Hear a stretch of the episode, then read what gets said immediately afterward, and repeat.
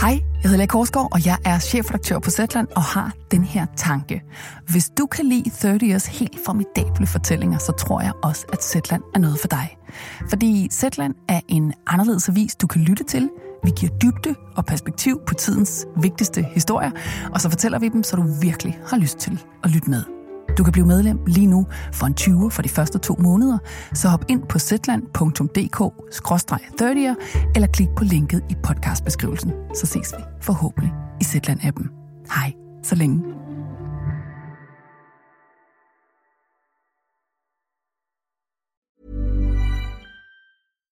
One size fits all seemed like a good idea for clothes Nice dress. Uh, it's a it's a t-shirt. until you tried it on. Same goes for your healthcare. That's why United Healthcare offers a variety of flexible, budget friendly coverage for medical, vision, dental, and more. So, whether you're between jobs, coming off a parent's plan, or even missed open enrollment, you can find the plan that fits you best. Find out more about United Healthcare coverage at uh1.com. That's uh1.com. Ryan Reynolds here from Mint Mobile. With the price of just about everything going up during inflation, we thought we'd bring our prices down. So to help us, we brought in a reverse auctioneer, which is apparently a thing. Mint Mobile unlimited premium wireless. Ready to get 30, 30, bit to get 30, bit to get 20, 20, 20, bit to get 20, 20, bit to get 15, 15, 15, 15 just 15 bucks a month. So, Give it a try at mintmobile.com slash switch. $45 upfront for three months plus taxes and fees. Promo rate for new customers for limited time. Unlimited more than 40 gigabytes per month. Slows. Full terms at mintmobile.com. Du lytter til en podcast for Third Ear. 9. kapitel i serien Konspirativ Kærlighed. Det er tid til at grave dybere i filerne. Christa Molsen og Miriam Arns er tilbage i studiet. Miriam, Ja. kan du huske den der medalje, Ines får på et tidspunkt? Ja. Den hun får i 1986.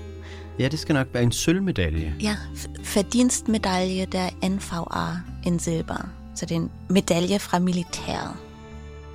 Ministeriet for Statssikkerhed, Berlin, den 1. april 1986.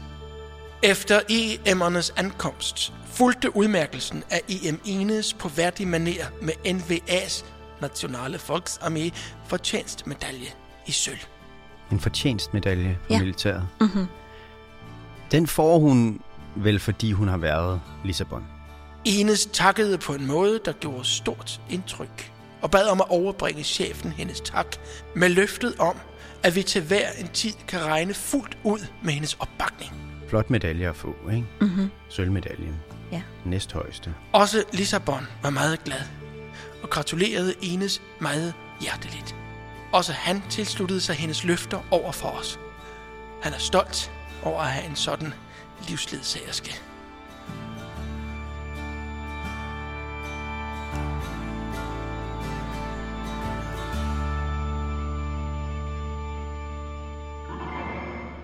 Sidste gang, der endte vi med et spørgsmål, som var, Lissabon, er han fuld af løgn? Ja. Altså, atomfysikeren er ikke atomfysiker, og han er, arbejder ikke på stjernekrigsprogrammet, finder vi ud af. Og vi bliver i tvivl om, om Lissabon overhovedet selv har været pilot mm-hmm. i det danske forsvar. Og nu skal jeg fortælle dig, hvad jeg har fundet ud af siden sidst. Øh, fordi jeg har snakket med Totalforsvarsarkivet. Ja. Og Totalforsvarsarkivet, de har registreret alle, der nogensinde har været i forsvaret. Okay. Og det viser sig, at Lissabon aldrig har været pilot i det danske forsvar. Han har arbejdet på Karup flyvestation Okay. på et tidspunkt i sin karriere. Men han har aldrig fløjet en flyvemaskine for det danske forsvar. Så han har måske øh, vasket gulvet i... Ja. Altså jeg tror, altså jeg, han, han, kan, han har nok, altså han har været soldat på flyvepladsen. Det vil de ikke fortælle mig præcist, hvad han har lavet. De vil kun fortælle mig, at han ikke har været pilot. Måske har han været en af dem, der har patruljeret og passet på flyvebasen. Mm-hmm. Eller hvad ved jeg. Altså, men det han fortæller Stasi om, at han har været pilot, og alle de ting, han fortæller om, hvordan man flyver flyvemaskiner og sådan noget, det ved han ikke noget om. Okay. En anden ting, jeg fandt ud af, det var, at det brillefirma, han har arbejdet hos på Lolland Ja. i 1985, mm-hmm.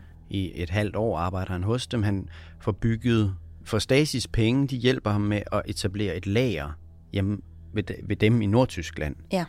Øh, så altså, det hjælper de økonomisk med, at han, han kan lave et lager til alle de her briller, han skal have fra Danmark. Ja. Han har aldrig arbejdet på det. Har han ikke? Nej, han har ikke arbejdet for det brillefirma. Jeg har snakket med hende, hende hvis mand, som er død i dag, han, han, han ejede det. Og hun siger, nej, vi har aldrig solgt briller til Tyskland. Vi har aldrig haft en sælger i Tyskland, og jeg har aldrig hørt det navn før. Så der er mange ting, der ikke passer. Det kan godt være, at det er en løgn, som de har bygget på sammen, ikke? Ines og Lissabon. Ja. Hvorfor gør han det? Eller hvorfor gør de det, hvis det er noget, de gør sammen? Ja. Hvorfor spinder de de her løgne og afleverer dem til Stasi? Jeg tror, at penge spiller en stor rolle i alt det her. Alt det, som Ines og Lissabon og dengang Madrid fortæller til Stasi. Ikke alle de her vigtige ting, som de finder ud af. Fordi jeg kan jo se i Ines rapporter, at hun er virkelig god til at få penge ud af Stasi. Yes. til alle mulige ting. Det er blevet besluttet af Genosse generalmajor Schubert, at Ines får et beløb på 22.000 Deutschmark til at købe en bil. Det ville være en ulempe for det videre samarbejde, hvis jeg efter Madrids afgang ikke ville have min egen bil. Jeg ville være afhængig af at kunne bruge Lissabons bil, hvilket jeg helst ikke vil være, da Lissabon uden sin bil ikke kan opfylde sine forretningsmæssige forpligtelser. En dyr bil? En dyr bil på 22.000 D-mark. Det var godt nok mange penge dengang. Ja, det er 100.000 kroner i midten af 80'erne. Ja, Er det en stor bil? Det skal siges, at denne gestus af Ministeriet for Statssikkerhed især er begrundet i Ines konstante indsatsberedskab og i de af hende udførte operative opgaver igennem vores 15-årige samarbejde. og så får øh, Ines jo planer om at åbne en butik, hvor hun skal sælge dansk keramik, marinebeklædning og sterinlys Ja, klart. i Nordtyskland. Ja. Og der får hun også en del penge ud af Stasi til at etablere butikken, til at betale det første års butikleje og alt det her. Mm. Efter en markedsanalyse og undersøgelsen af de bedste salgsmuligheder, har vi besluttet os for at åbne vores egen butik, hvor vi vil sælge dansk keramik, sterinlys og marinebeklædning. Dertil kræves der på den ene side jeres godkendelse, og på den anden side finansiel støtte til opbygningen af dette dække. Forspørgsel til ledelsen om en finansiel støtte til skabelsen af ovennævnte legalisation. Finansielle beregninger. For det første skulle vores varebeholdning blive forøget, hvilket finansielt vil blive gjort af Lissabon. Men så mangler vi beløbet til forskud på butiksleje for det første år, plus malergebyr. Der er også et officersbal, Ja. som, som de øh, i flere omgange prøver at få Stasi til at betale øh, for, at Ines skal have en ny kjole. Lissabon er blevet inviteret til et officersbal i Aalborg.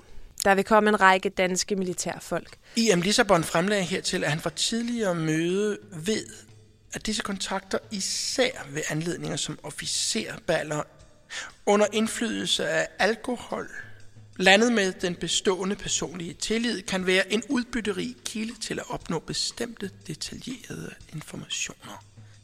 Skulle han deltage i disse fornøjeligheder på vegne af os, ville han behøve de finansielle midler af ca. 700 Deutschmark til sig selv og Ines. For det første vil vi skulle overnatte på et hotel, og det er ret dyrt i Danmark. For det andet, så har jeg slet ikke nogen aftenkjole. Så sådan en vil jeg også blive nødt til at købe. Ret mange penge alligevel, de gerne vil have ud af Stasi til det officersbal, som de aldrig kommer til, og det er der jo, har jeg jo fundet ud af en rigtig god grund til, at de ikke gør. Lissabon har så sent som i sidste uge igen været nødt til at melde afbud til en invitation til et officerbal i Aalborg, Danmark. Hvor blandt andet også alle militærfolk fra Aalborgs militærlufthavn har været til stede. Lissabon har aldrig været officer, så han er jo aldrig, han er jo ikke inviteret til officersbal Nej. i det danske flyvevåben. Men de prøver lige alligevel, altså. Ja, Hvis de kunne få en kjole ud af Stasi også. klart. De hosler dem. Ja, det gør de. de er ret gode til det. Ja. Men de laver jo nogle andre ting Ja. sammen. Overvågningsopgaver. ligesom de gjorde med Parasit jo, Ja. så overvåger de også nogle danske statsborgere, som Stasi er interesseret i af forskellige grunde, og som de i hvert fald ser som, som fjender af DDR. Helt klart. Jeg har et billede af en, øh, en fyr, en præst ude i Nordvestkvarteret, i, her uden for København. Ja. Er det et billede fra dengang, eller? Ja, det er et billede, de har taget. Mhm. Og altså, man kan se, at han, han står her med præstekjolen på. Ja. Han hedder Kai Bollmann, og ham er de meget, meget interesseret i. I Stasi og Ines og Lissabon bliver sat til at overvåge ham i, i alt, hvad han gør. operativ teknik til realiseringen af overvågningen, og især til fotodokumentation af målobjektet og eventuelle mødepartnere, benytter de et kamera med teleobjektiv, der står til deres rådighed. Ines og Lissabon virker til at være et godt Stasi-agent makkerpar. De er et hold. De fleste af de opgaver, jeg kan læse om i Lissabons rapporter, dem har de udført sammen. Det er især overvågningsopgaver. Ines har mange års erfaring i den slags, og Lissabon virker til at lære hurtigt. Fotodokumentationen skal udfærdiges fra skjulte poster og i passende afstand. Der er især én mand, som de bruger mange kræfter på at overvåge i København. Stasi kalder ham undergraveren. Ved målobjektet undergraveren drejer det sig om en toneangiven personlighed, som vedligeholder livlige konspirative kontakter til eksponenter for politiske undergrundsaktiviteter i DDR. Ines og Lissabon bruger den ene dag efter den anden på at holde øje med undergraverens hus, som ligger i Københavns nordvestkvarter. De spacerer rundt i området. De holder og kigger for deres bil. De observerer og rapporterer. Ved beboelsesarealet drejer det sig om et velplejet ældre tofamilieshus, hvad dog efter hidtidig konstatering bebos af måleobjektet alene. Der er billeder af huset i rapporterne, som Ines og Lissabon har taget i det, de er gået forbi på gaden. Det er et rødt murstenshus med kanap, der ligger på hjørnet mellem Svanevej og Ørnevej. Huset ligger på en temmelig befærdet vej, hvor der ud over beboelsesejendomme befinder sig et større antal henholdsvis butikker og virksomheder. Ines og Lissabon tager også billeder af de biler, der holder parkeret omkring undergraverens hus og skriver nummerpladerne ned på dem alle sammen. Der er en hel del nummerplader, kan jeg se. Lørdag den 19. i 3. 1988 kl. 12.00 til 15.00 blev indgangen til ejendommen i det samlede anførte tidsrum holdt under kontrol, uden at målobjektet eller andre personer derved blev fastslået ved henholdsvis indgang eller udgang fra ejendommen. De er der flere dage, inden der rigtig sker noget. Kl. 08.00 til 09.30 var igen ingen personbevægelser konstaterbar. Men så bliver det søndag morgen. Søndag den 20. i 3. 1988 Kl. 09.00 forlod målobjektet undergraveren beboelsesarealet under benyttelse af sin cykel og kørte den direkte vej. Undergraveren kørte den direkte vej til Kapernaumskirken Frederikssundsvej 95, 2400 København NV. Strækningen klarede undergraveren på cirka 6 minutter, beklædt i sin ruskensjakke og pelshue. Der er tale om en gammel, slidt ruskensjakke. Ah, så slidt var den altså heller ikke. Det, det, det synes jeg ikke, de kan være bekendt.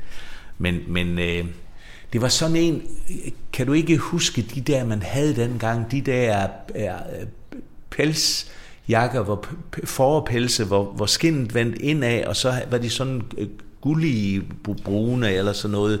Ja, sådan en havde jeg, og den var der nok ved at være lidt slidt, selvom jeg nu bliver sådan en lille smule sur ved, at de skriver en, en slidt en slidt skinjakke. Jakken er smidt ud, men undergraveren han findes stadig den dag i dag. Undergraveren hedder i virkeligheden Kai Bollmann. Men på det her tidspunkt, da Ines og Lissabon skygger ham, der er han sovnepræst. I Nordvestkvarteret i København, et sovn, der hedder Kapernaum sovn, et, øh, et øh, lille sovn, arbejderkvarters sovn i, øh, i Nordvest, med en lille kirke på Frederikssundsvej. Klokken 9.30 trådte målobjektet ind i den ovennævnte kirke gennem højre indgang af kirkebygningen. Klokken 9.40 dukkede de første kirkegæster op. Cirka 18-20 ældre personer. Jeg har taget Ines og Lissabons overvågningsrapporter med for at vise dem til Kai Bollmann. Der er også billeder, som de har taget med telelinse af Kai foran hans kirke. Det er det der er præstegården. Det er kirken, øh, der ligger ind mellem husene på Frederikssundsvej. Og det er sådan hjørne, som der fotograferet noget op mod kirken. Det er så indgangen til kirken.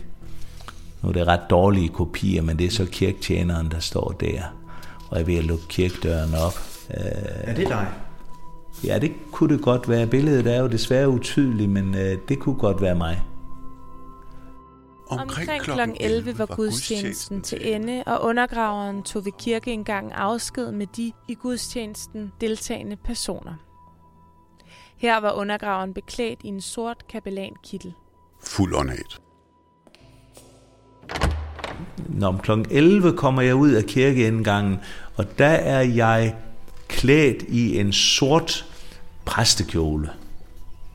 Hvad der var temmelig naturligt, når man hilser fra gudstjenesten. Og 20 minutter over 11, det er gået stærkt, vi har åbenbart ikke skulle drikke kaffe den dag, øh, kører jeg hjem igen. Klokken 11.20 forlod undergraveren igen kirken på sin i den ovenfor anførte beklædning og kørte til sin bopæl. Hvordan passer, altså, passer det? Ja, ja, det er fuldstændig korrekt. Det er fuldstændig korrekt, men det er, jo, det er jo også, igen kan man jo se, det er jo, det er jo helt uskyldigt, det er almindelig dagligdag, ikke? Altså, skulle målobjektet afholde offentlige kirkelige arrangementer, har Lissabon til opgave at forsøge at fastholde udførelsen ved hjælp af konspirativ teknik. Så det vil sige, så skal der optage, laves båndoptagelser eller videooptagelser af det, jeg laver. De må have haft nogle ting, de kunne sidde med, uden at det kunne ses. Og øh, så, skulle, øh, så skulle man finde ud af, om det var muligt ved lukkede kirkelige foranstaltninger at foretage sådan nogle optagelser, altså at lave øh, og installere en eller anden form for lydovervågning. Så du dem nogensinde? Havde Nej, du nogensinde nej, en fornemmelse af nej, det her? nej, det havde jeg ikke. På den måde har det jo været nogle, nogle rimelig gode øh, folk. Måske spørger du dig selv, hvorfor Stasi er interesseret i at overvåge og optage en præst i Nordvestkvarteret til en gudstjeneste på en ganske almindelig rockhold søndag i marts. Han rejser ofte med færgen til Varnemünde og afholder konspirative møder. Kai Bollmann er kommet på Stasis radar, fordi han har de forkerte venner i Østtyskland.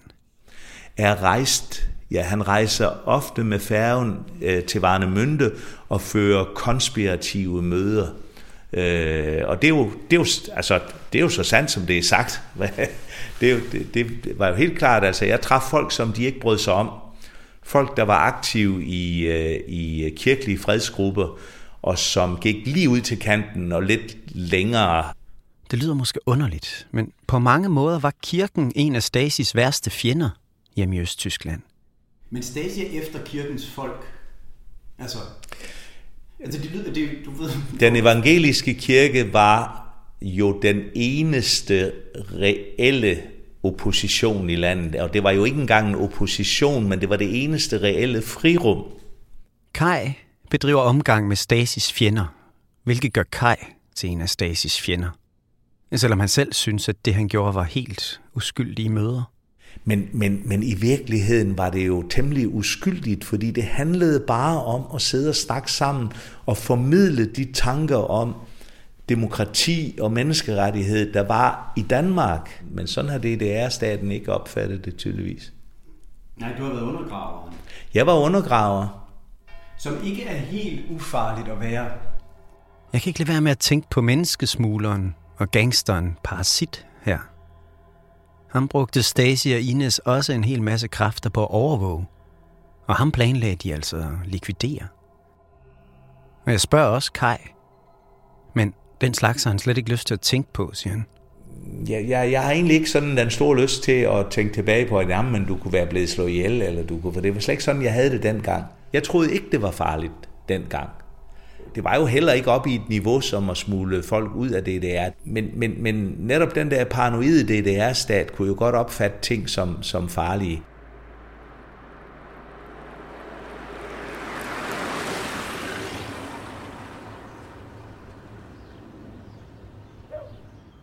I løbet af årene 1986 og 88 er Ines og Lissabon flere gange sendt ud for at overvåge undergraverens hus.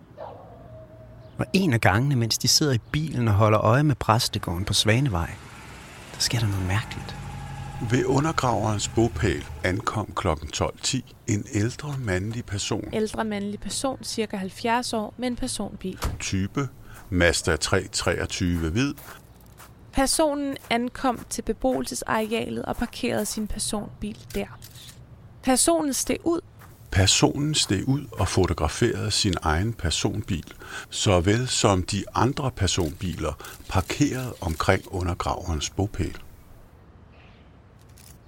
Der kommer en anden mand i en Mazda og gør præcis det, som Lissabon og Ines har gået og gjort.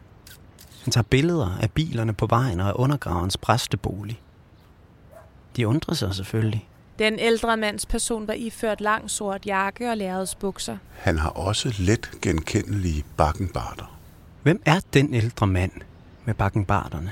Hov, hov, hov, hov. Der er noget, der er interessant her, fordi det er jo en anden en, der fotograferer. Øhm, Ja. Jamen, det er dog interessant, fordi nu ser det ud, som om der går, øh, som om der går konkurrence i det, fordi det er jo en anden, der, der fotograferer her. Og på 70, Hvem er det? det har jeg ikke nogen idé om. Og det er også nyt for mig, det der. Fordi det virker som om, der er et hold mere på dig. Ja, det gør det. Klokken 12.10 Klokken 12.20 steg den ukendte mandsperson tilbage i sin Mazda 323 og forlod undergraverens beboelsesområde.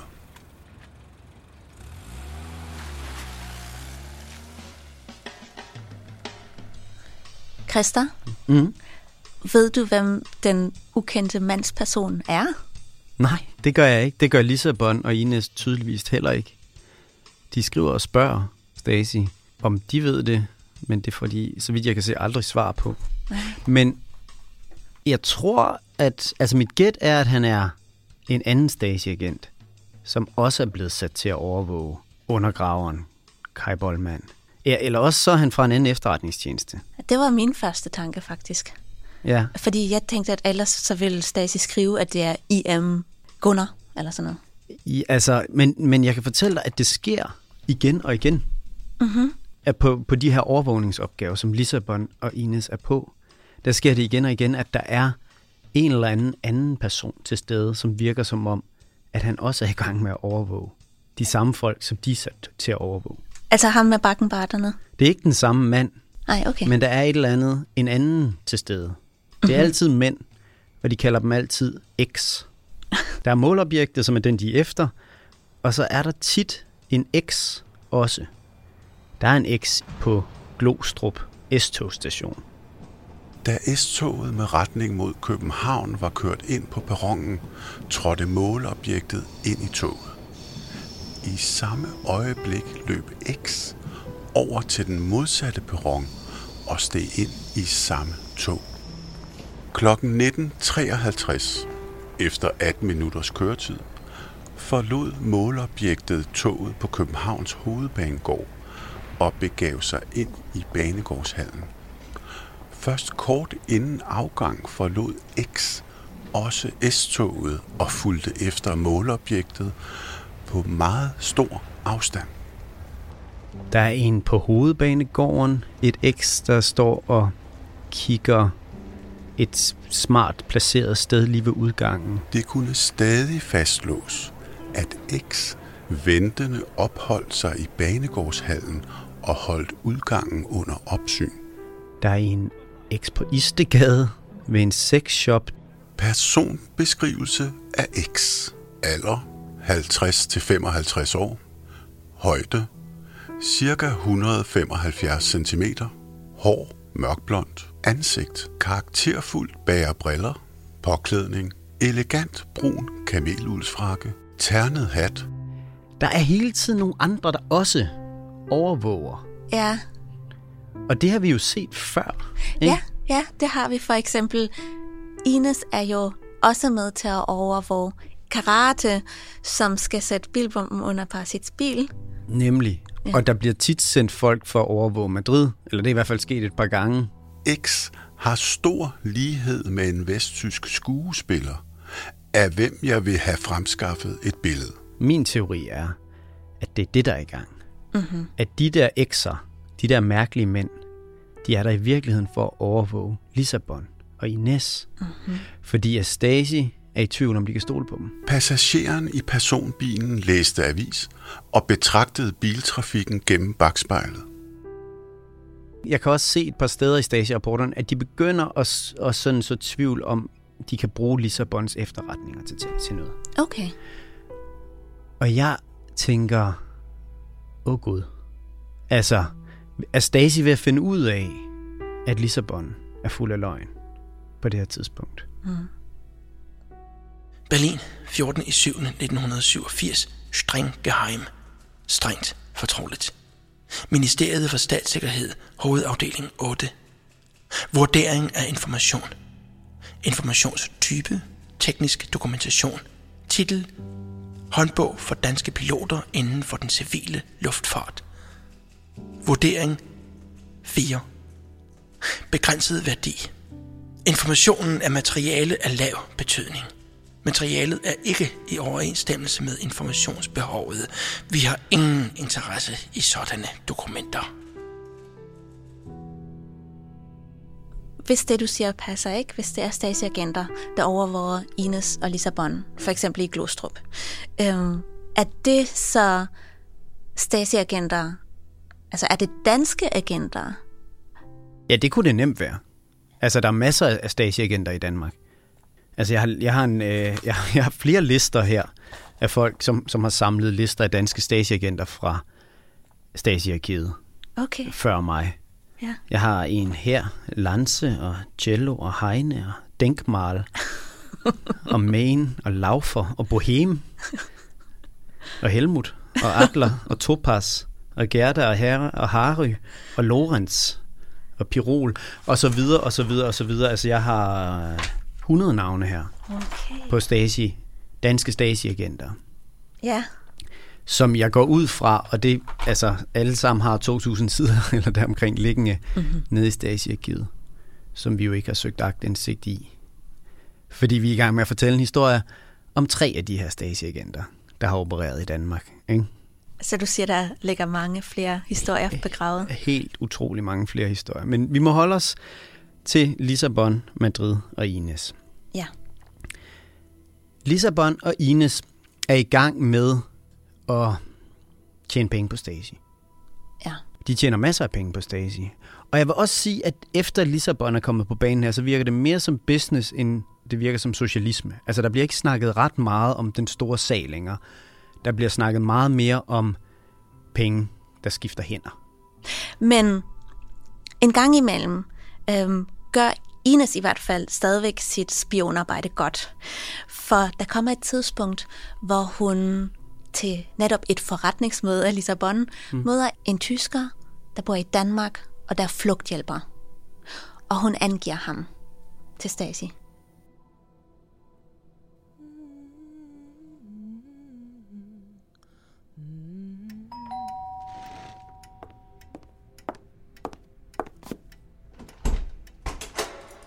Goddag, velkommen, kom indenfor.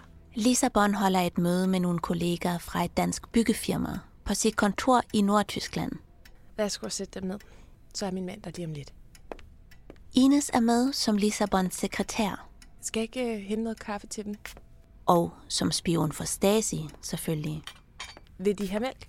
Det danske byggefirma har fået en opgave i Vestberlin. Sukker? Lissabons kollegaer snakker om den bedste måde at rejse fra Danmark til byggeprojektet i Berlin på. Sekretæren Ines lytter med med store ører. En af mændene sagde, kunne vi ikke tage færgen og transitmotorvejen igennem DDR, når vi rejser til Vestberlin? Det ville være billigere end at flyve. Personen X fra Vækkerløse Danmark var imod forslaget. Manden, som ikke vil rejse gennem DDR, bor i Vækkerløse, på Falster. Oprindeligt kommer han fra Tyskland. Han sagde, jeg kan ikke bruge transitvejen igennem DDR, fordi jeg må regne med repressalier fra DDR's sikkerhedsorganerne. Den tyske entreprenør fra Falster er åbenbart efterlyst i DDR. Ines chefer i Østberlin har godt hørt om manden.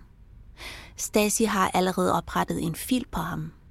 De mistænker ham for at være en vesttysk spion. Ines kan fortælle dem noget nyt om manden.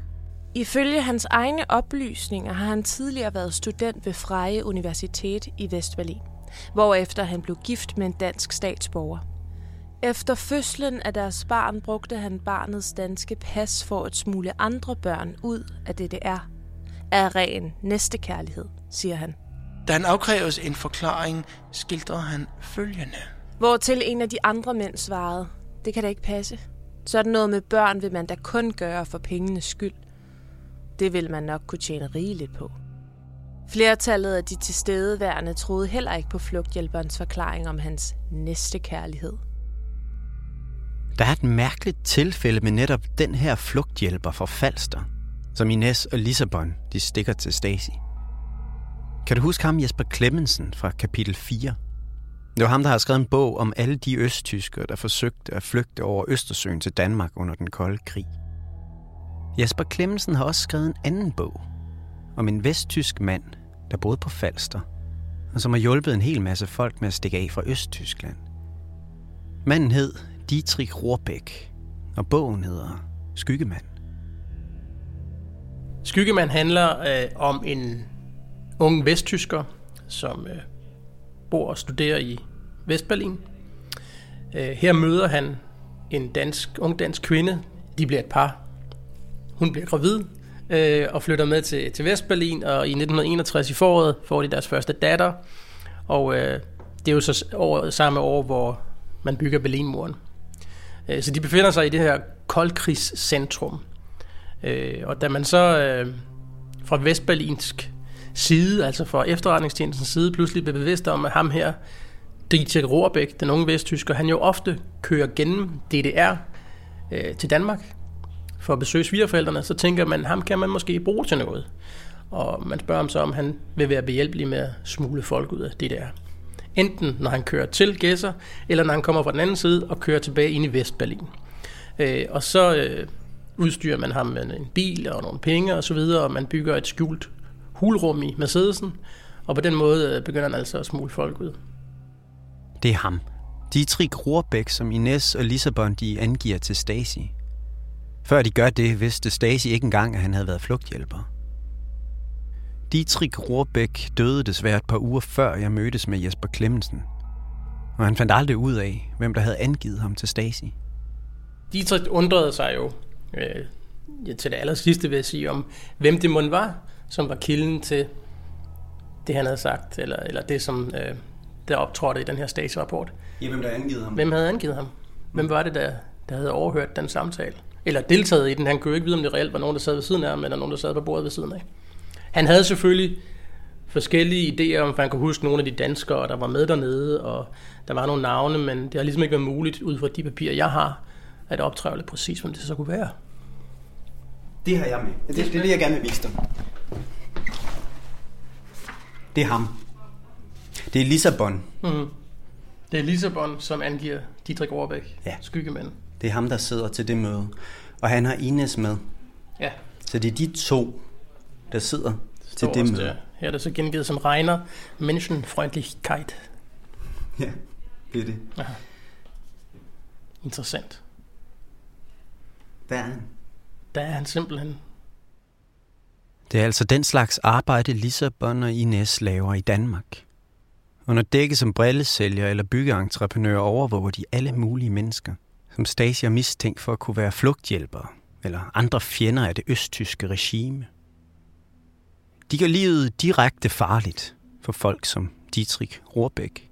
Efter de har angivet ham, er han jo reelt sådan set kommet i Stasis øh, søgelys igen, og derfor øh, ville de jo have hugget til, hvis de havde opfattede, at det var ham, der holdt ved grænsen, når han senere kørte igennem.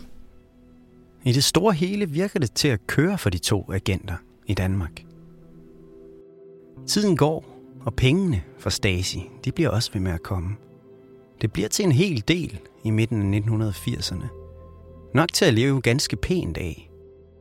Men roen var sjældent ved for hemmelige agenter. For snart kommer ham, der egentlig var sendt væk for ikke at skabe problemer. Snart er Madrid tilbage.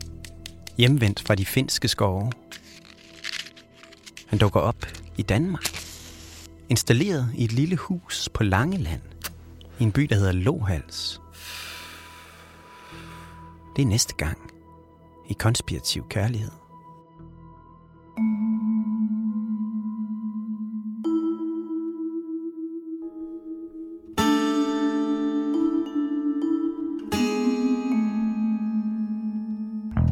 Du hørte stemmer fra Tur Lindhardt som stacy filerne Rosalinde Mønster som Ines og Henrik Bistrup som Lissabon.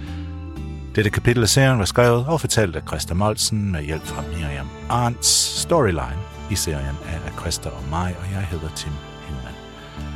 Jeg har også stået for studieproduktion, kliplyd, studieoptagelser og musik sammen med Frederik Nielbo, som også står for alt det, vi laver på vores webside, vores app og alt muligt andet. Researcher-interviews af Anna Taulo og Clara Geist, som har oversat dokumenterne, artwork og illustrationerne til serien, og den flotte plakat, som hænger rundt omkring en gang imellem, er fra anne Sofie Madsen. Hvis du lytter til det her podcast på 30 Podcast app, eller fordi du abonnerer på vores kanal på Apple Podcasts, tak for din støtte. Og tak fordi du er med til at sikre, at vi kan blive ved med at levere podcast-historier til dig.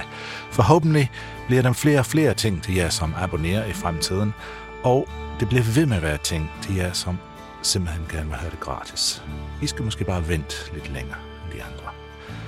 Besøg vores webside 30.dk for at finde ud af mere om, hvordan du kan få tidlig adgang til alt, hvad vi laver for nu af. Vi er tilbage lige så snart vi kan med næste afsnit i serien, og indtil det, husk nu, at hvis du kan lide, hvad du har hørt, så send det endelig videre. Det lyder bare som en. Ines og ja, præcis. Du kan spørge, du kan spørge.